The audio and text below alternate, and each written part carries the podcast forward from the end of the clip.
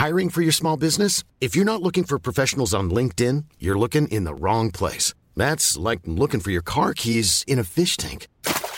LinkedIn helps you hire professionals you can't find anywhere else, even those who aren't actively searching for a new job but might be open to the perfect role. In a given month, over 70% of LinkedIn users don't even visit other leading job sites. So start looking in the right place. With LinkedIn, you can hire professionals like a professional. Post your free job on linkedin.com slash people today.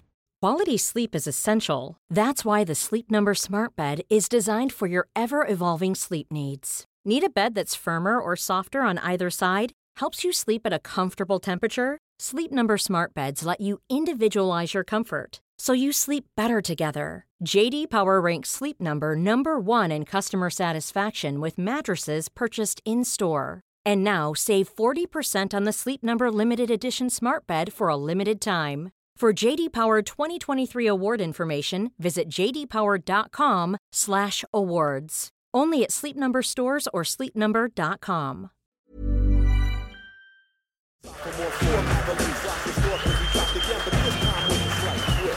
Goodness me.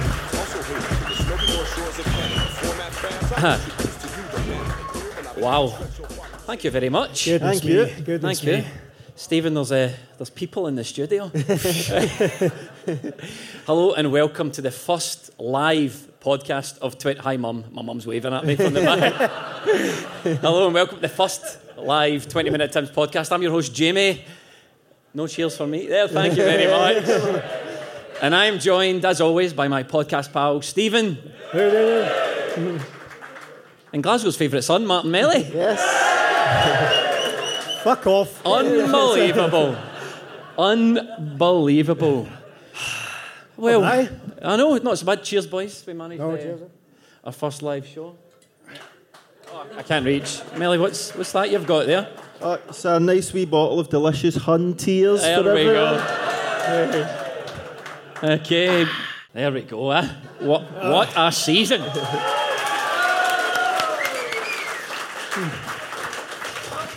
Absolutely roasting here. Just give me two secs to remove my.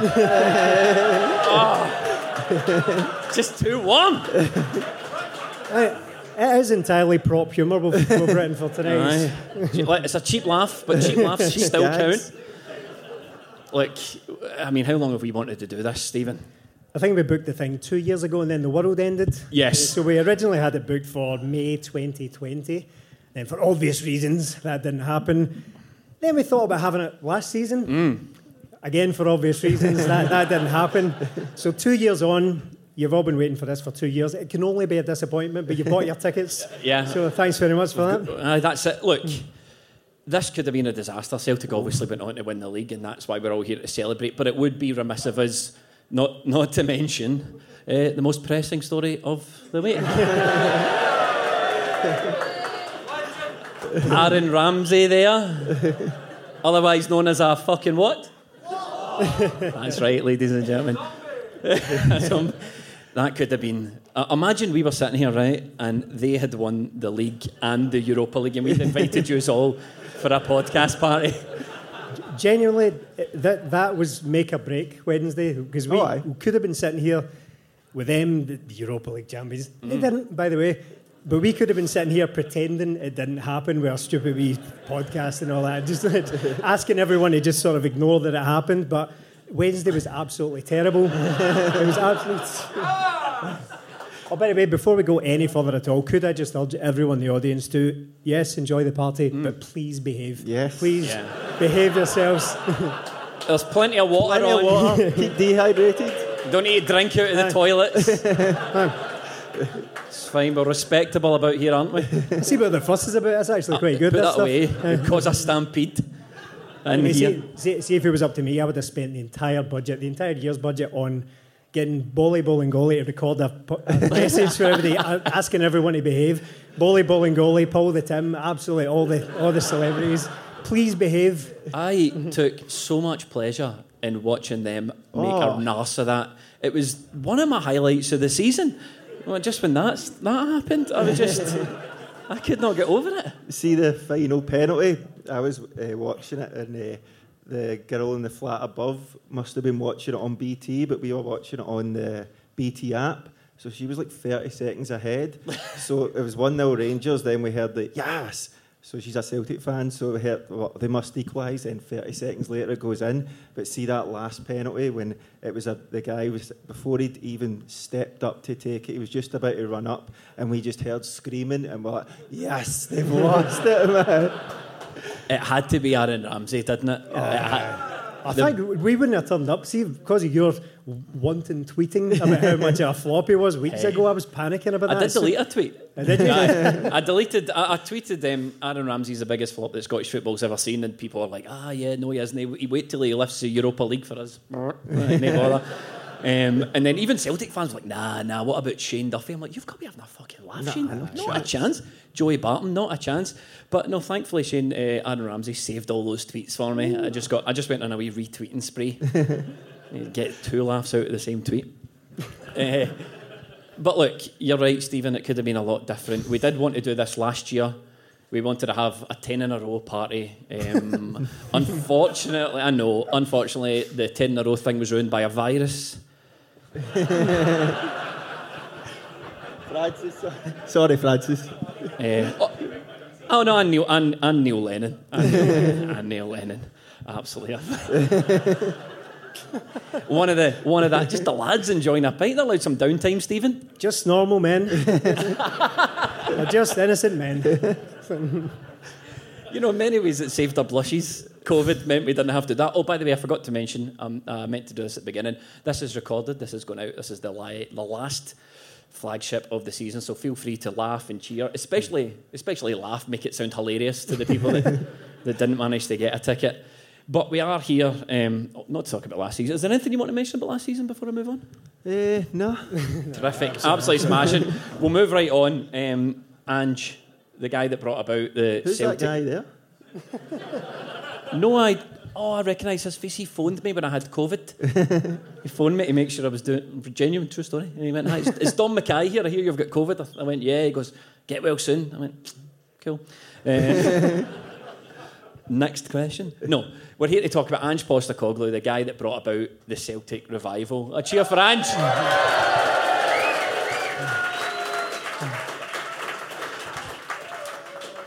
Mark Melly, Ange arrived last year, about uh, what, last June, about almost about a year Yeah. ago. Um, I want you to cast your mind back for the audience. What were your initial thoughts when Ange landed?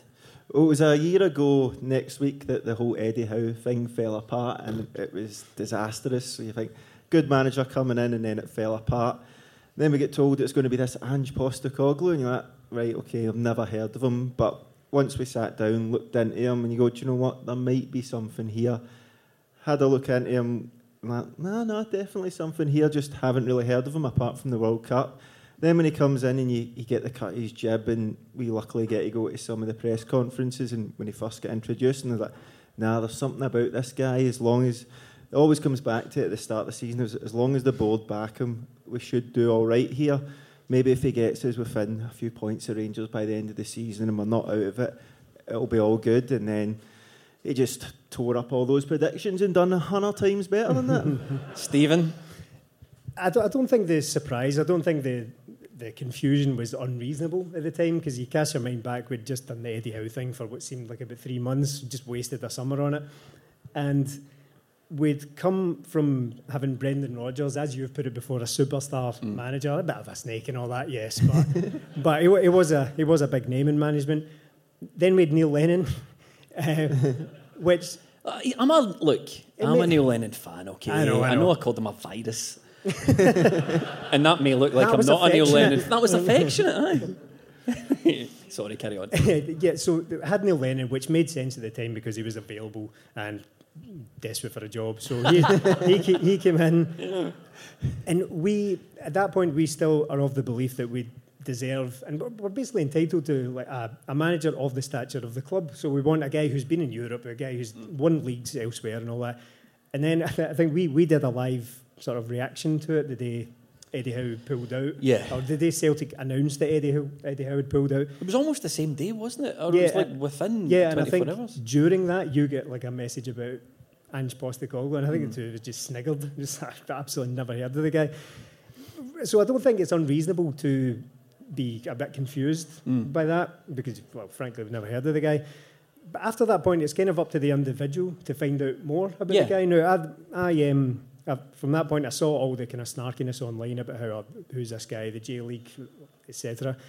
And I wanted to have a better opinion than that because I like having better opinions than that. You do? a bit snide like that. Um, so I got his book because I'm very, very clever like that. How One many a books week, you one a read? week. I think you read two books a week. One, sometimes two books a year, cram them in.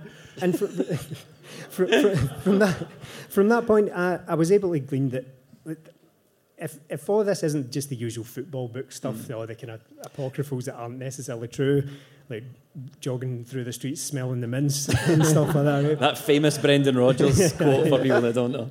if any of this has any substance to it, this is the kind of guy I want in charge of my football team. And it, it has played out exactly like that.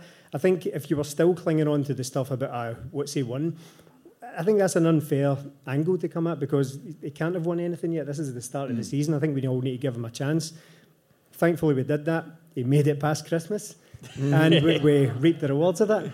I think part of the problem was the, the, the direction the club was taking, the choices that were made, this sort of desperate clinging on to Neil Lennon when it became so apparent that it, the league was gone, we weren't going to win it. There was a point where it became somewhat salvageable, salvageable. You know, we could have rescued it at one point. Yeah, hmm. Uh, we, we could have rescued it at one point, but we just we just couldn't shake him off.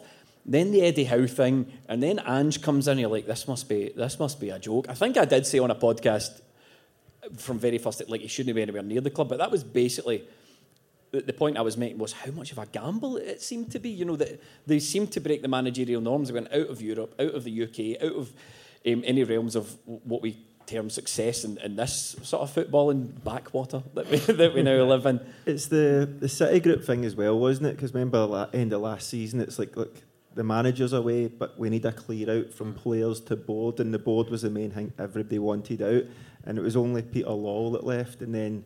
When we're linked to a guy from the City Group, you're like, this has got him written all over it. But see, to be fair to the board, which I don't like saying, but Eddie Howe and Ange Postecoglou were the two managers they targeted, and both really, really good managers. But luckily, we get the best one out of the two. Uh, we, we, we did. I, I was, I mean, the Eddie Howe thing was a bit pathetic, wasn't it? In the end of, he just he couldn't get his backroom staff, and he sort of weaseled out of it. But as you say, we ended up winning a watch. There was a few decisions early on in Ange's, you know, tenure at Celtic that really made us wonder what was going on. Um, the portly poacher there, the chubby funster, Tubby Leigh Griffiths. Tubby Marksman. Yeah, the tubby marksman, Leigh Griffiths there.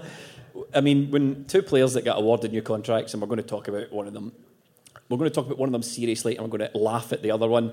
Um, what, Leigh Griffiths getting a new contract, when that happened, you- you're looking at this, and obviously Anthony Ralston getting this other contract, you just thought, where the, where the, where's this club going? That was the problem, wasn't it? It was it was desperation because we all said towards the end of last season we're going to go into these qualifiers with Barkas and goal, Ralston, Welsh, Bitton, and Taylor at the back. And lo and behold, we get to July, and that's the exact mm. the exact back five we have. And you're like, what has happened here? We had months from what February, March to get a manager in. We chased a guy, didn't get him. Then when it's all said and done, we get a manager in, and he's scrambling about for a team. Players are leaving, and we need to give this reprobate a contract. man. Like, like, get him fit and firing. Like, how are you going to get that Oh, fit? bef- see, before we, before we start, Leigh Griffiths, um, for anyone that operates a Celtic Twitter account like we do, Leigh Griffiths is a touchy subject because every time, you know, you, you put the, the, the chubby marksman and you, you criticise him, you will have someone undoubtedly tweet and go, get him fit and firing, he's a 40 goal a year striker now. When, when did he score 40 goals? Dialer 2015. 16, 15, I mean, was it? barely, barely worth talking about. I go, but before we go any further, is there any Leigh Griffiths fans in the room? No. See, they simply do not exist within our demographic. That's not a filter, by the way. That's not one of those like face app things. we'll That is their together. face. That's his actual shape. I think as we sit here in May, I think he's actually still within the contract that Celtic gave him Aye. last year as well. So he's Still making aye, he's been- bags. aye, he's not currently contracted, but he has played out that contract. At How Dundee many goals did he score this year, Steve? Four. Four for three clubs. Celtic, Aye. Aye, four for three clubs. Um, it's it is worth mentioning. he looks like one of fucking Jim Henson's creations, doesn't he? Is that He looks like something at a labyrinth. A haunted tomato? It's absolutely fucking terrifying. But this is sort of indicative of the reception that Ange got from the press as soon as he came in, because they were pressing this Scottish football backwater that we, was a world football backwater. Um, they're, they're kind of always like off put and scared of, of people from the outside a wee bit, aren't they? Yeah, they definitely are. Like, In this day and age, it's pretty unforgivable because even back when Lubo Moravčík came in and Hugh Keevins called him a Czech dud and all that, the internet wasn't as prominent. But once you get Ange Postecoglou in, like we do, like most of you probably do, you go and look him up. Journalists and press here don't. They No, just they just go snarky and never been to Britain, never done it here, going to fail, out by Christmas. You can rhyme them off one by one. And one by one, Ange made them look stupid to the fact that they should all just go in and hand in their resignation right now. Yeah. That they're absolute dinosaurs that have no place here anymore, and hopefully they'll just start to not uh, die off, eh? Jesus, Melly. retire. Oh, relax. Retire. Jesus. I have got a. Keep it light. there's a there's a there's a point of order here just before the intermission called Hun receipts. Oh, So we'll have a wee good rummage through those. Stephen, is it in any way understandable, given that the start that Ange had made, is it any way understandable for the negative reception he was getting? no. Uh, Next that- question, okay. I sit here with the full benefit of hindsight, perfectly comfortable with how we started and won the league.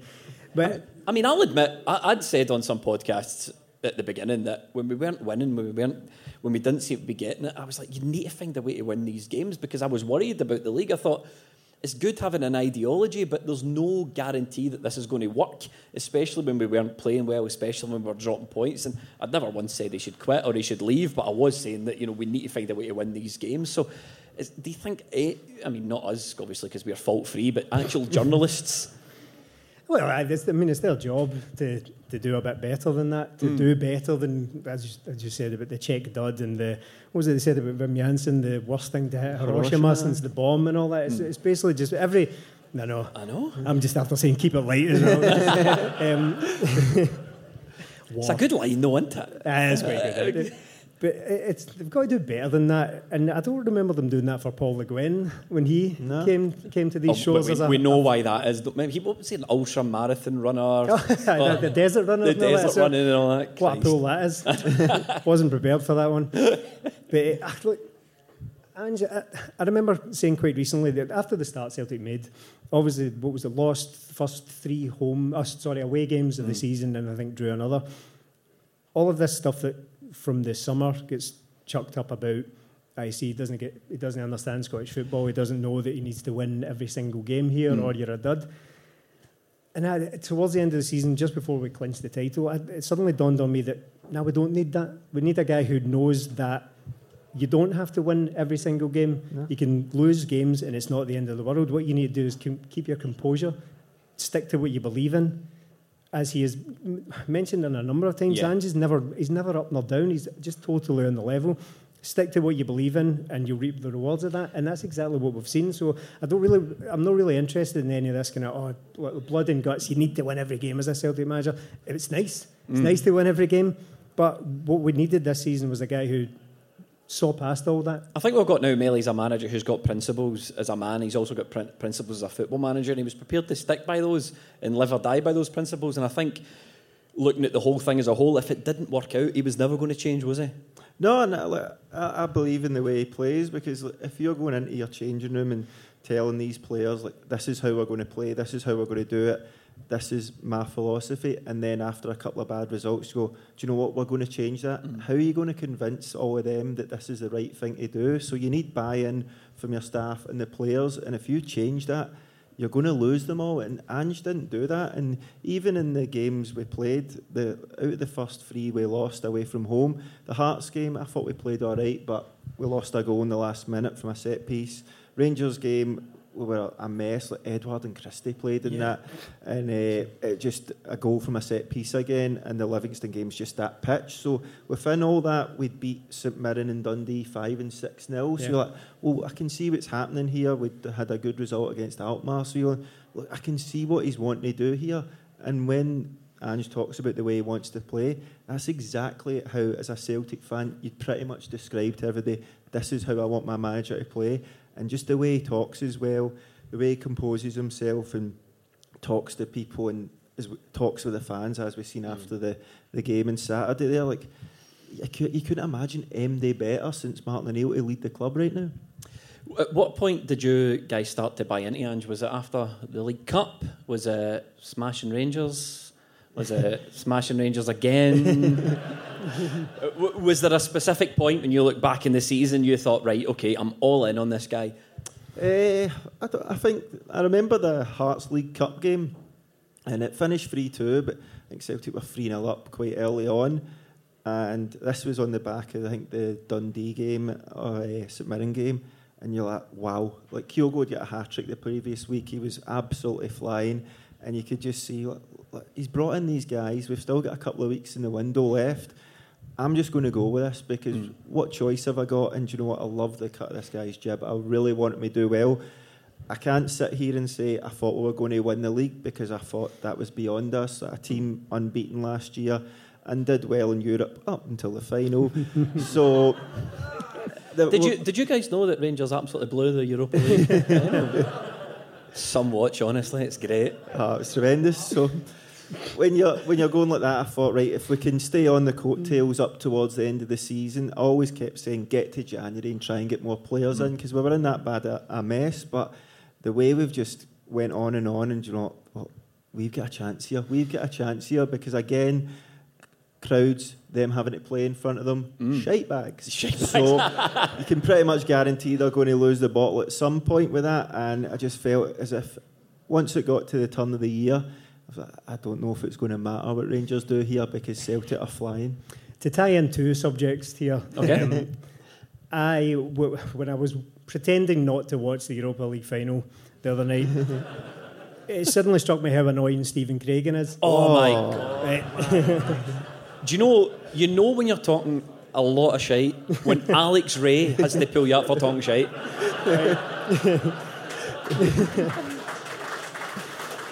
Aye.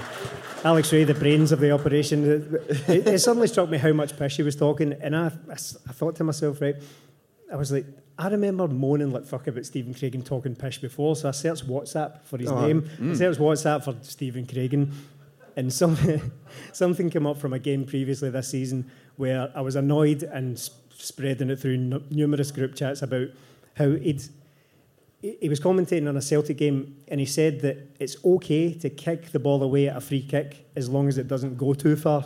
His point was that you can kick it, you can kick it a little bit away, but as long as it doesn't go too far away. And I remember like fucking hammering that into group chats and stuff like how, how much pish he's talking.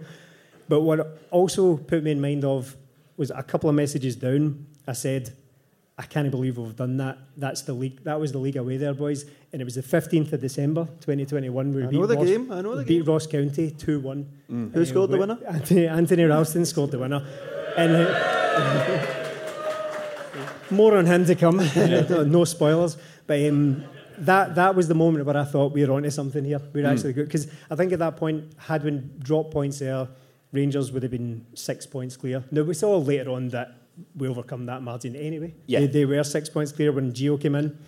and uh, they, they didn't hold on to it. No. But at, the, but at that point, I thought, right, we're, we're seriously on to something. We've got a bit of substance about us this season. Melly, uh, just talk a wee bit, um, just for the audience's benefit, about smashing Rangers 3 0 at Parkhead. That was unbelievable. It was me and you sat before it. Um, we were doing the at the matching and that's a podcast that's available on Patreon. Uh, that's patreon.com slash 20. Hands up if you're not a patron. Aye. Get out. By the way, many people in the bar would have noticed there is a dog in tonight, yeah. so that's actually a sniffer dog from non-patrons. So, so what we are doing. And the gall, the audacity to show up here. Sorry, Melly. I don't know. So when we were um, we were sitting doing it, and we had a tight game, tight game. It's, it was sort of all building up to this, and of course, the previous game was the the Dundee United one where we got the winner. This game gave us the chance to go top, and we did believe that Celtic could mm. go out and beat them, but I thought it was going to be tight. They were playing pretty well. Celtic were playing well, but I just felt maybe one 0 Celtic, the odd goal in it or something. Then when you're sitting there for a couple of minutes and like the disco lights get a lot, a lot of slated over the years, haven't they? They've been slated so much. Alex Rae tweeted Yes. about the disco lights famously. So when the disco lights went down and it's just shining on that huddle and it's just green and you're like Celtic v Rangers midweek, this feels a wee bit different. And then five minutes later we're one 0 up and then half time three 0 up and you're like, oh no, something big is happening here. It was so good and it's not even it the was like back to the old days, wasn't it? It was like back Yeah. to the Brendan Rodgers because again, it's Barisic who went off injured with cramp with two minutes to go mm. because he was due to take a penalty the other night. And yes, that's right. Callum McGregor calling him a shite bag during the game summed it up. Rangers collapsed, and you could just see like. I don't really think they've got it in them to come back from this, despite it only being a point ahead. The psychological blow they took, that was Van Bronckhorst's first game as well. So I think it's because they know in their hearts, they know within themselves that they don't deserve that last year. They know deep down that they're losers and they got away with one and they just one and done. That's it. What One was it? done. Who was that guy from um, X Factor that does all the that does all the fucking video messages for folk? Wagner. Wagner. I saw a Wagner We'll one. still find them. You can still you can still find them. Somebody recorded a Wagner video after the, um, and I thought it summed them up brilliantly. After the Europa League, he said, "From top dogs to hot dogs." oh,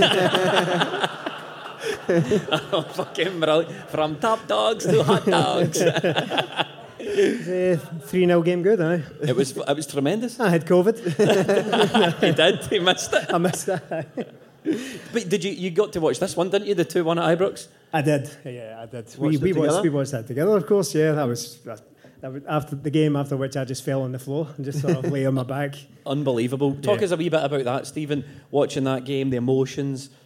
Eh, it's, it's hard to it's hard to recall because I was so unbelievably tense during Yeah. it as well. That that was a massive turning point. Well, not so much a turning point, but a massive kind of tempo in the, the, the season as well. That was that was a massive result, and I.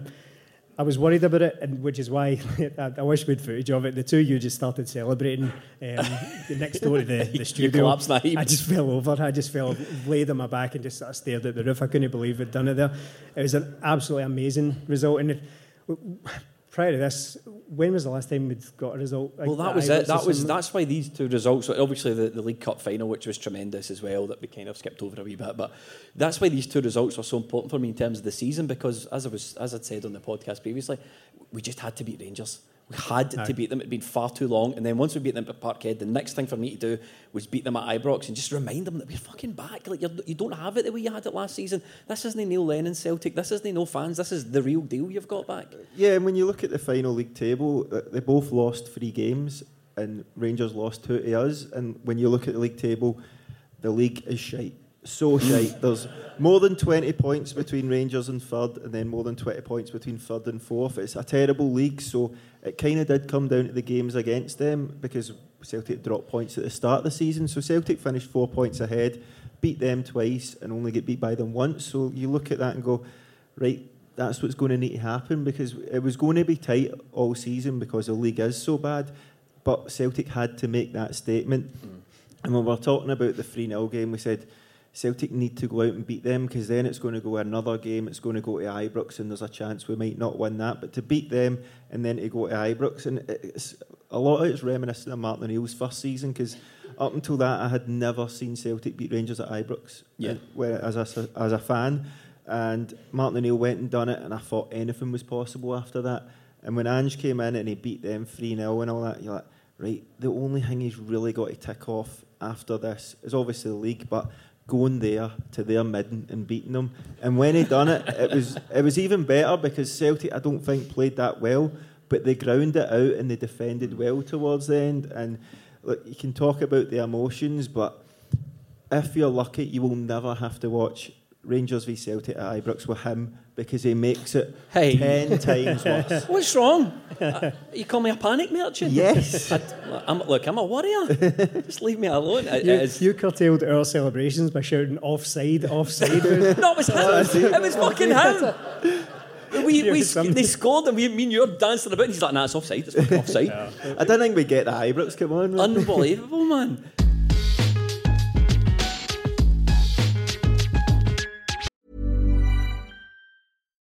Millions of people have lost weight with personalized plans from Noom, like Evan, who can't stand salads and still lost 50 pounds. Salads, generally, for most people, are the easy button, right? For me, that wasn't an option. I never really was a salad guy. That's just not who I am. But Noom worked for me. Get your personalized plan today at Noom.com. Real Noom user compensated to provide their story. In four weeks, the typical Noom user can expect to lose one to two pounds per week. Individual results may vary. Ready to pop the question? The jewelers at BlueNile.com have got sparkle down to a science with beautiful lab grown diamonds worthy of your most brilliant moments. Their lab grown diamonds are independently graded and guaranteed identical to natural diamonds, and they're ready to ship to your door. Go to BlueNile.com and use promo code LISTEN to get $50 off your purchase of $500 or more. That's code LISTEN at BlueNile.com for $50 off. BlueNile.com code LISTEN. Burrow is a furniture company known for timeless design and thoughtful construction and free shipping, and that extends to their outdoor collection. Their outdoor furniture is built to withstand the elements, featuring rust proof stainless steel hardware, weather ready teak, and quick dry foam cushions. For Memorial Day, get 15% off your Burrow purchase at burrow.com slash ACAST and up to 25% off outdoor. That's up to 25% off outdoor furniture at burrow.com slash ACAST. Millions of people have lost weight with personalized plans from Noom, like Evan, who can't stand salads and still lost 50 pounds. Salads, generally, for most people, are the easy button, right? For me, that wasn't an option. I never really was a salad guy. That's just not who I am. But Noom worked for me. Get your personalized plan today at Noom.com. Real Noom user compensated to provide their story. In four weeks, the typical Noom user can expect to lose one to two pounds per week. Individual results may vary. Summer is here, the sun is shining, the shirts are off, and your balls are smooth. You heard that right, your friends at Manscaped are here to make sure your beach balls are as smooth as Floridian sand. In summer, you want to kill some cold beers and barbecues, not kill the vibes with pubes peeking from underneath your swimming trunks.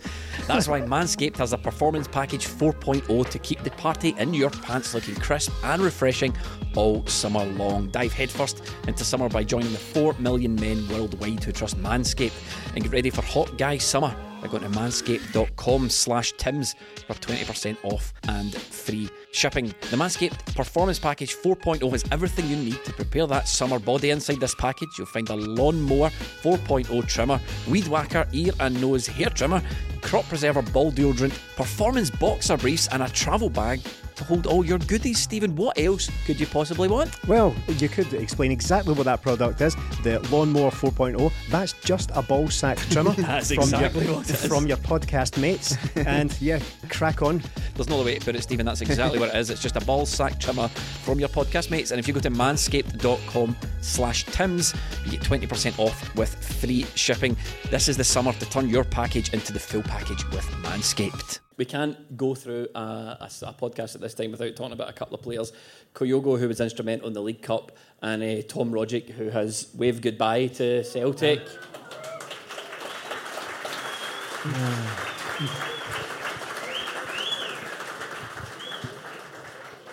I, I think well, let's talk about Kyogo first.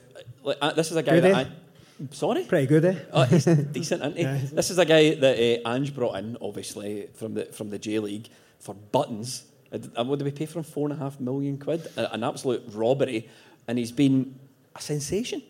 Aye, absolutely brilliant. I remember waking up and we just signed this Japanese superstar. Oh, because it happened. Did it happen at like midnight or something? We woke oh, up. Like, woke up in the morning with this tweet from Celtic, Kyogo Furuhashi saying like, oh, what's, this doesn't happen because usually over here the press and all that, and that's something else that changed this season as well. Is the press get absolutely nothing with Celtic? We just Mm. sign players without anything, and then when you do your obligatory YouTube videos and go, oh wait a minute here, this guy could be sensational and. Looking at the profile of him, I never thought look, he's going to be Celtic's central striker. I thought, well, maybe he'll play out in the left because some of his, the games he's played out there in Vissel. And just as soon as that first game against uh, Dundee, where he gets the hat trick at Celtic Park, and when you think back to that, there wasn't full crowds, so I managed to get a ticket. So I was in the north stand upper, down sort of towards the the Green Brigade end, and looking down from that's a completely different view from I usually get. and just seeing the movement of the guy, like this Yeah. guy's incredible. And even the ball went over to the left hand side, such a wee minor thing in a game against Dundee, but he sprinted over and slid in for a tackle and blocked the left back from playing it up. And you're like, this is the guy Ange needs to start all this. And just seeing him just hat trick in that game, the finishing was top class. He's a great wee guy. Everybody seems to just take him to the heart instantly, and you're just like, we've got a superstar in our hands. Do you remember when uh, I think it was just after Kyogo had signed, we sought out some some kind of expert opinion. Yeah. Expert Other opinion. experts, not yeah, yeah, yeah, yeah. Some some some freelance experts. expert opinion on him because you know it, it's the J League. It's a, a league we don't necessarily pay that much attention to, and we got on Sasha Sasha Oh, Pisani, right, Yes. Who's been on a, a couple of podcasts of ours. Really nice guy. Do you know how many goals he predicted? It was, it was five. It was five. Five goals for Kyogo. This Japanese football expert predicted five goals in this bum league of ours. what was it, 20 he finished up with? 20 in all. I had- I had five in a week, did they not? Something like that. So I absolutely. Another thing he said, which was quite interesting, I was Sasha said, and it sort of touches on the point Melly made, was he said on the, that podcast that the Japanese press don't make up transfer rumours. Yeah, So yeah, if the Japanese press says such and such is going to sign for Celtic, it, they don't have this weird notion where you just make stories up to How get people to click on a link. It's, it's mad. Um, I think the thing about Kyogo is he's uh, uh, the type of striker I've never seen that type of striker at Celtic Park before. We've had all different types, all different profiles, but this was like a new generation of of forward that we just never seen at Celtic Park before. And he, as you see, as soon as he set foot on the pitch, he just lit the place up. well, I think he was billed when he first signed. There was all sorts of talk about how he, he, he's better playing on the left, coming in and kind of taking up central positions off the left. Seems crazy now, to be honest, because he looks absolutely custom built for a Celtic central striker. But I know what you mean. He doesn't. He doesn't really fit the profile of. I, I don't know. Because he's not the big guy, he's not the poacher, Yeah, he's yeah. not the hold up guy. You know what I mean? We've just never seen that sort of player before. Yeah. He's brilliant in the air as well for a short guy. Ah, it's a couple of headers he's got, isn't it? Aye. It's just, That's funny. yeah, he's shot. Shorter than me. It's, it's all about the movement with Kyogo, isn't it? Because Yeah. like, he's not going to win, beat somebody for a header, but even the, the one recently against Ross County, he'd one up at uh, Dens Park as well, where he finds a space between two defenders and looks Celtic have got good delivery now. So if he finds a space, he'll do it. But when he is jumping and going up for the headers, he does have that sort of Larsson silhouette hmm. about him, except he's got the, the hair going. Larsson had the dreadlocks at the start, but the guy has been incredible, and uh, I can I've, only. just, uh, I've seen, I've heard a lot of people say, they always caveat this, they go, you, you don't really want to make the comparison, or you can't make the comparison, but Kyogo is very Larsson like. Do you think the comparison's fair? Um, yeah, well, Henrik Larsson, I've never really seen a striker like this that's just came in and banged in goals from the start. Henrik Larsson had an okay first season. He obviously had the big mistake in his first game, even A yet to get five in his first ten games, by the way. a good bit of business that. But um, even guys like uh, Dembele came in and didn't start up to that Rangers Melly, game. petty grievances are the last point of all that. So with uh, Kyogo, like, apart from Scott Sinclair recently, I can't think of a guy that's came in and just been tremendous from the start. And he's only come in this season, but he's a guy you just can't imagine Celtic being without. And he is focal to how Celtic play and everything they do. And now he's got Maeda there as well. It's just pressing machines, and you can tell why Ange brought him in and went, "This guy's going to be the one." And there's never going to be a player like Henrik Larsson ever again. You, I, well, I'll No. never go through my life and see a better player than that guy. He was phenomenal. But can Kyogo be next in line? Possibly, but we've said that with Dembele, we've said that mm. with Edouard, and unfortunately these days, unless there's a guy like Tom Rogic, you don't really get to see them for that long. But just with Kyogo, I, I kind of accept that these guys are going to move on at some point. But I just watch him and go, I love watching you play, and I'm just going to enjoy every second of it. Even if we don't get players like Henrik Larsson or Lubo or any other people you, you name, it's never going to stop us making absurd comparisons Oh, for the sake of about content yeah. anyway, to be honest. The, pod, the expect that to podcast is mostly for absurd comparisons and nitpicking. That's, that is why we do the podcast. We've got uh, Tom Rogic up on the screen here. Rogic? Did I get that right? People slag me about the way I pronounce Tom Rogic's name, and I genuinely don't know what I'm doing wrong, but I know I say it two different ways. Tell me what I do wrong, tell me. Yeah, I think Rogic? it's Rogic. Ro- is that what it is? I think so. There we go. So Tom Tom Rogic has hung up. He put he put. There's some latent dyslexia inside of me that I don't know if that was right or wrong. So um, he put a post on Instagram just as we were coming out, just saying good luck, lads, with their show. Oh, okay. they just they put a post on Instagram sort of saying goodbye, his final farewell to Celtic. Tom Rogic did. Mate. right, okay. um, that threw me. but embarrassing me in front of my mates. he, he, gave us one of our best moments of our Celtic Sport Life. Smelly, I was there with you. Any complaints about yes. my behaviour at that game? No, no. Uh, to be fair to Jamie, when I Craig Gordon punts up, he just hit me and said, it's coming. And then lo and behold, seconds later, ball drops to Rogic. He goes through and scores, and it's, it's up there with the best moments of your life, isn't it? You're talking about watch match for the for the benefits of the people who might not The Scottish Cup final, Aberdeen. Absolutely sensational. Uh, Stephen, Tom Rogic. Uh, we had the conversation on Monday for any for any listeners uh, about about Tom Rogic, and it, sometimes I'll say things on podcasts for the sake of generating some sort of debate, some sort mm. of like contention, and I, I, I, kind of batted back and forth the idea of him maybe being a Celtic legend, whatever that entails these days. I'm not, I'm never quite sure. But a couple of days on from it, a couple of days on from the emotion of seeing him walking off the pitch and all that, he is a Celtic legend. He absolutely is. He I, is. Don't, I don't think we can ever. Thank you. Of course yeah. he is. I don't. Just to be clear, that was for me. So oh, right. Another round of applause for was Tom Rogic, please. Yeah, that, is that your opinion? uh, I don't think we can possibly deny him that based on the not only time served, but the contribution given to Celtic, the, the huge goals.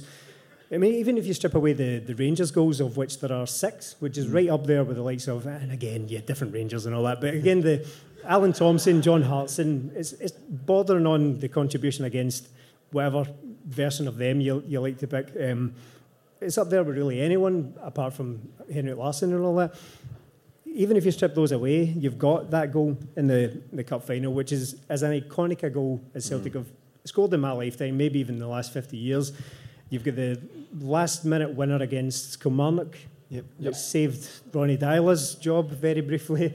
Um, the, the amount of iconic moments that that guy has chalked up in a, a relatively small signing, was it 400 grand Aye. or something like that from, from Australia? I think I got away with not knowing the club he came from there. I think I will, we'll brush over it. I think I got Nobody away noticed. with it. I, I think all that insight, and, and, and even that, even just taking away the cold numbers of it and all the iconic moments, the way he played is exactly yeah, the kind of thing it. we want as a Celtic player. He's going to be. That's that's my worry about him leaving. He's going to be almost irreplaceable. I know yeah, we brought in Matt O'Riley, and that was probably Ange looking down the road a wee bit, knowing that we needed a player to go in there. But he's just such a gifted footballer. He's going to be so difficult to replace.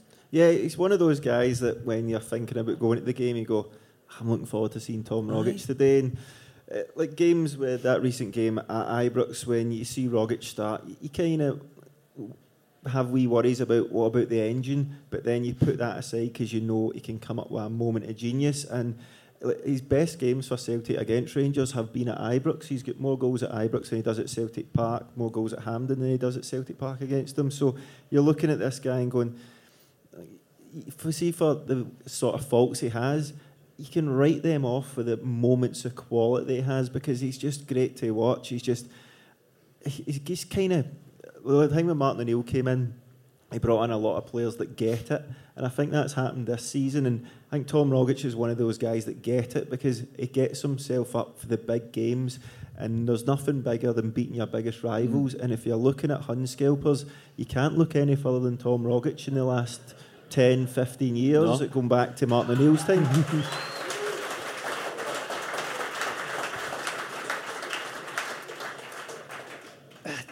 we have we've been up and down with Tom Rogic as well. We have we have often criticised him. I think we've called him finished on at least one podcast. Yep.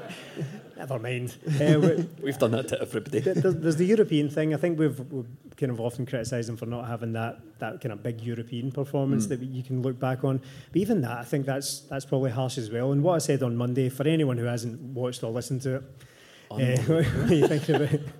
What I said was that once you get a certain amount of distance away from a player's playing time, that's when things maybe start popping back into your memory, and you, start, you distill things down into the things that really mattered.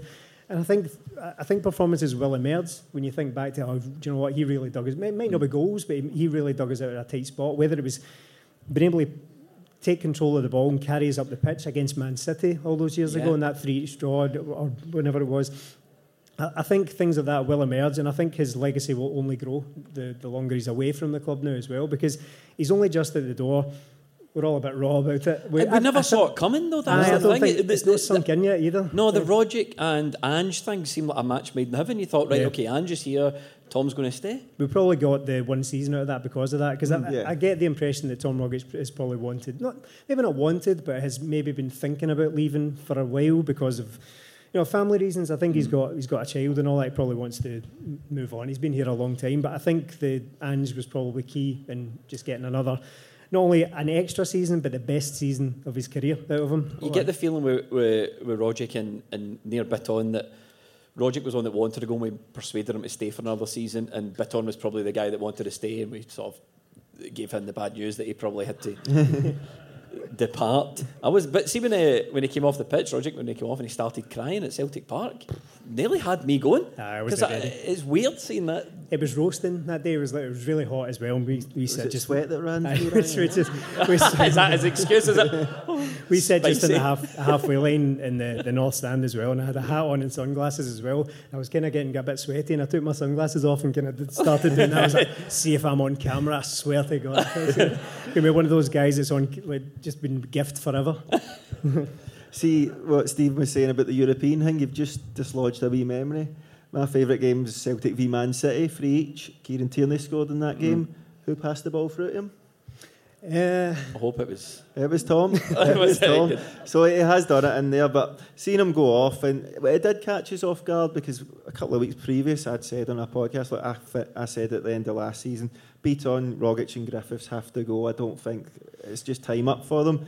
Rogic has turned, changed my mind on that, and even then I said, look, I, I want him our contract. He's only got a year left, and this is, has been his best season from him. I know it might be recency bias, but the performances and even the things you criticise Rogic for, like, oh, I can't get about a pressing, he done all that. He done all that under the manager, but Ange coming in, I think, was the the perfect match for him. I don't think we'd have seen him with any other manager. And when he was walking off, it, when he put up the post, like, ah, no, this will be gutting. Then you see everything through the day. Then you get to the match, and you're like, oh no, that this is this is it. Like, it's, it's actually happening, man. He's going to be some free transfer for somebody. I don't I don't know where he's going to end up, but 29, and he's I think he's going to he's a, he's a player that can really contribute at that age. He's not on the scrap heap.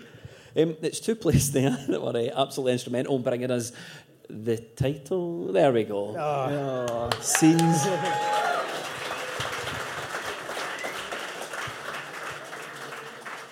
You were there that night, Melly. I don't think you took that picture, did you? No, no.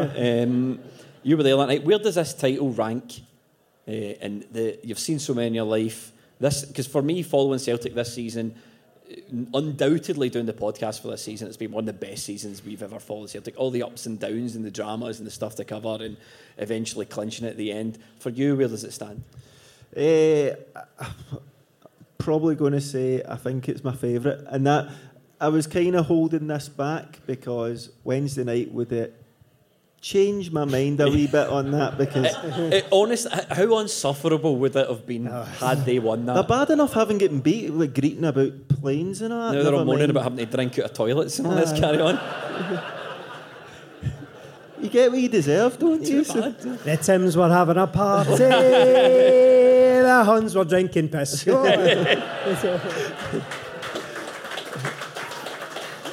Uh, there were bottles of water available, it's just they're all too tight. Uh, don't want that. Argyle, it's free in here. Tell them it's holy water. That's probably why they didn't take it. They'd rather toilet water than holy water. But just just with that, that sort of sealed it. And I kind of said all this week, I was like, because we were doing this, and it would have really hampered things if they had won it. But I just got the feeling that the way the seasons went, the way things were going with Ange, and the way things went last season, I felt this was our time. Nothing is going to stop that. I felt Frankfurt should have done better and won that. And I thought, no, this is going to be good. It's going to be a good couple of weeks, a good May for Celtic. And when it's all said and done, when Rangers bottled it and lost it, and you can look back now in Celtic and go, right, what do you look for in a season? Because we've had the Rodgers one where he comes in and just blows everybody away. We won 34 out of 38 and probably should have won all 38 games. But there wasn't really a challenge. But going from that last season to this, this season, having to bring in all these players, like uh, 15, 16 players, a new team, and then to go on and win the league, but not only win the league, win it convincingly in the Yeah. end. That We, we guide them. We guy, well, it's hard to wee guy the weeest guy in the world, you know, innit? But when, when Ange done it and you, you see the calibre of guy he is and the calibre of players he brought in, and I was like, do you know what? That's everything I look for because this season's been really emotional from that first game back to full crowds to the first game where we beat them to going to Ibrox to beat them.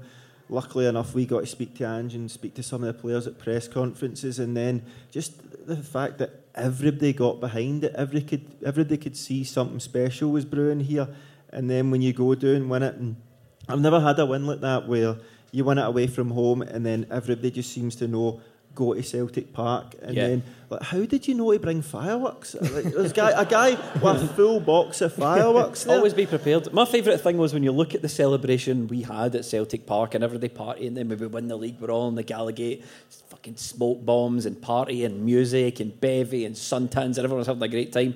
And then you look over at Seville and they're all greeting and drinking piss and fighting and throwing pie off on each other.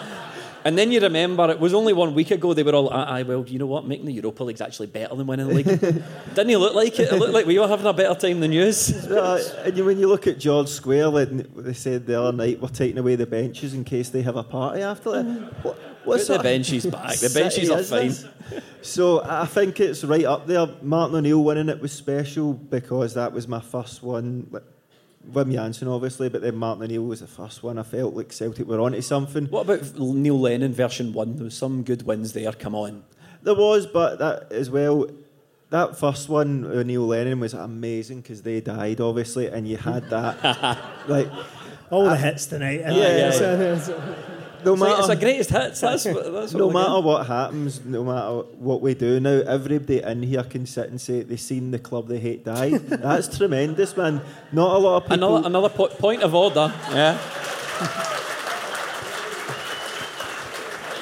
They, they were never they were never happy to admit that up until they made the Europa League and then they were going Ten uh, t- we died ten years ago and came back and we're, in Europe Then, all right okay so, finally so when you look at all that and you look like Martin O'Neill was class, that was a good Rangers team. But then Lennon's first stint when they won that first one, but the ones after that, there, there was no Rangers in the league. And then when Rangers come back, back under Rodgers, like, there wasn't much of a challenge for a while. So this one, like. I didn't expect us to win the league, and coming into this, just all the emotions from everything, from getting back into the stadium, right up to that. Like I said the other day, that'll live with me forever. And then the scenes on Saturday, I don't think that could be topped. But walking in on Saturday into the chaos, and I was like, "No, this is this is the way it's meant to be." Is it as simple as just having been the underdogs and having been written off and ridiculed and all that? I think start it of is. the season is that, that I think it it's, it's all the gloating they did last year, and I think I, I'd sort of said this at the time. It's the, the mark of strong champions, the mark of proper champions, the mark of a big club is, aye, okay, you lose one league in ten, then you come right back and take it after them, and that's that's the difference between us and them. that's the difference. They win one and they don't shut up about it. They, okay, you won one in ten. We don't win one in ten, and we're furious about it. We rebuild the club. We bring in a new captain. We bring in a new manager. We bring in new players. We batter them into the ground. We snatch it back, and now they're just left greeting about it. and they could come back next season if they want another shot, and we're going to take it back after them next season. Oh, oh, what a different tone this could have been after Wednesday night. Oh, honestly. He could have been Because we sitting never here. stop. He could have been sitting here with them. Oh, imagine it. straight in pot one of the Champions League and all that. I was, I was all sitting just being sheepish about it, but Well, when we booked it, the league wasn't even I know. close I to know. being finished. No, it they, wasn't finished, they, they yeah. could have been champions and Europa League winners, and we were just sitting here. Like that. So it could have been a very different ah, tone Top tonight. dogs but- stay hot dogs. But I think these comparisons are good. I think you'd need to go back to Martin O'Neill to find anything that's comparable with this because that was the probably the last time that we came from such a, a massive margin. What was it? The, the Advocaat won by 21 points or something like that the, the season before. Martin O'Neill took it back. Prior to that, you're looking at 98. 98 when we were, it was just seemed like a endless procession to them winning 10 in a row. That was pure relief more than anything. Yeah, That yeah, that, that's that's very true. Um, so th- this this is up there with anything. Um, it, it feels it feels absolutely great. It was I think it's it- it's definitely the best thing I've experienced since the, the 98, stopping the 10 and all that. Because I, I, at my age at that point, I'd never really seen any league wins or anything either. So to have done that against that like, juiced up juggernaut that was the Huns at that point was, was very special. But to have come from where they were, as, I- as I said, total ridicule, total write off, and to win the league with games to spare was something else this season. Uh, very quickly, thoughts for next season, Champions League. This is where we belong, isn't it? Yeah, it is, and hearing that music again is going to be tremendous. And when you just see the, the calibre of teams in there, you like, that's where you want to be. Like people could say, "Oh, what if we go in and get?" Give us Frankfurt. oh, aye. Oh, we batter them. They were rotten. Bloodbath. They were rotten. imagine all the like. They'll never have a better chance to win the Europa League. No, they they're not. And uh, if we get Frankfurt, it'd be class because. I, I hate all that stuff we do, like piping teams in and that. But with Frankfurt, welcome Oldham. Come on in, boys. Pipe. Frankfurt up the Celtic way. Get them in. Just lovely handshakes and swapping pendants and all that at the start. the class, man. But look, when you get to this point, everybody's always said, like, Ange Postecoglou's second season is going to be better. And watching Celtic this season, you can see, look, from January onwards, we've been good. But going into next season in the Champions League, regularly in the Champions League, I don't really watch it much anymore until the semis, maybe. But you see beatings dished out. And Celtic are capable of taking a few beatings, but they're also capable of a couple of scalps in there as well. And if we manage to keep this team together and add a couple of bits of quality, I think you're kind of aiming for, depending what you get group wise, but we don't get the luck of the draw like the Huns do. So we'll get a tough group. So if you can get into that third spot, get into the Europa League and then go from there, I think it'll be good. But the main thing for me is like I'm not scared going into it anymore because Celtic have been really good this season. They've been great to watch, and I want to see them going up against the top dogs in Europe because this is when you find this is what players aspire to, and this is what the manager will aspire to. So going up against these teams is going to be class, and this is where Celtic belong, and we're back, baby. We are back, baby. Uh, we're going to quickly stop before we stop for the intermission to let you guys get some drinks because uh, we are uh, uh, we are we're not hungry. We're ravenous. We might as well look at some Hun receipts very quickly. These are some of our favourites from the season. The top left there, you see uh, Hugh Keevins. Still employed, you can still find them. Uh, at the very least, we know what Ange stands for. Absolutely not good enough. That was back in August. Brilliant, Hugh. Uh, Kris Boyd at the bottom here. Uh, no Kris Boyd fans in the room. Brain dead. Telling Angie has to quit. My personal favourite, though, um, I don't know if you know who David Baldwin is. Anybody know who that is? Saying, what a stupid article, total lack of understanding of the business of football, written in a disrespectful manner to a top player. That was after um, uh, this journalist at the bottom of whose name I forget wrote Alison that. McConnell. Alison McConnell wrote that uh, Ramsey was just a desperate last straw. That gentleman up there is Aaron Ramsey's agent. And uh, there's the Athletic. You can pay if you want to subscribe to Athletic, saying Aaron Ramsey was the biggest signing since Gazza. They'd they would have been better off signing Gazza. to be the- There's a Hollywood Hogan there. Has, has blown for half time. So go and get your. Go and get. That's not Stephen. I've never noticed that before. Unbelievable. There's your, there's your, there's your cyber bullies. no, you know what it's like. No, you know what it's like to get bullied. Right, go to the bar, get yourselves a drink. We'll be back out eh, for the second half.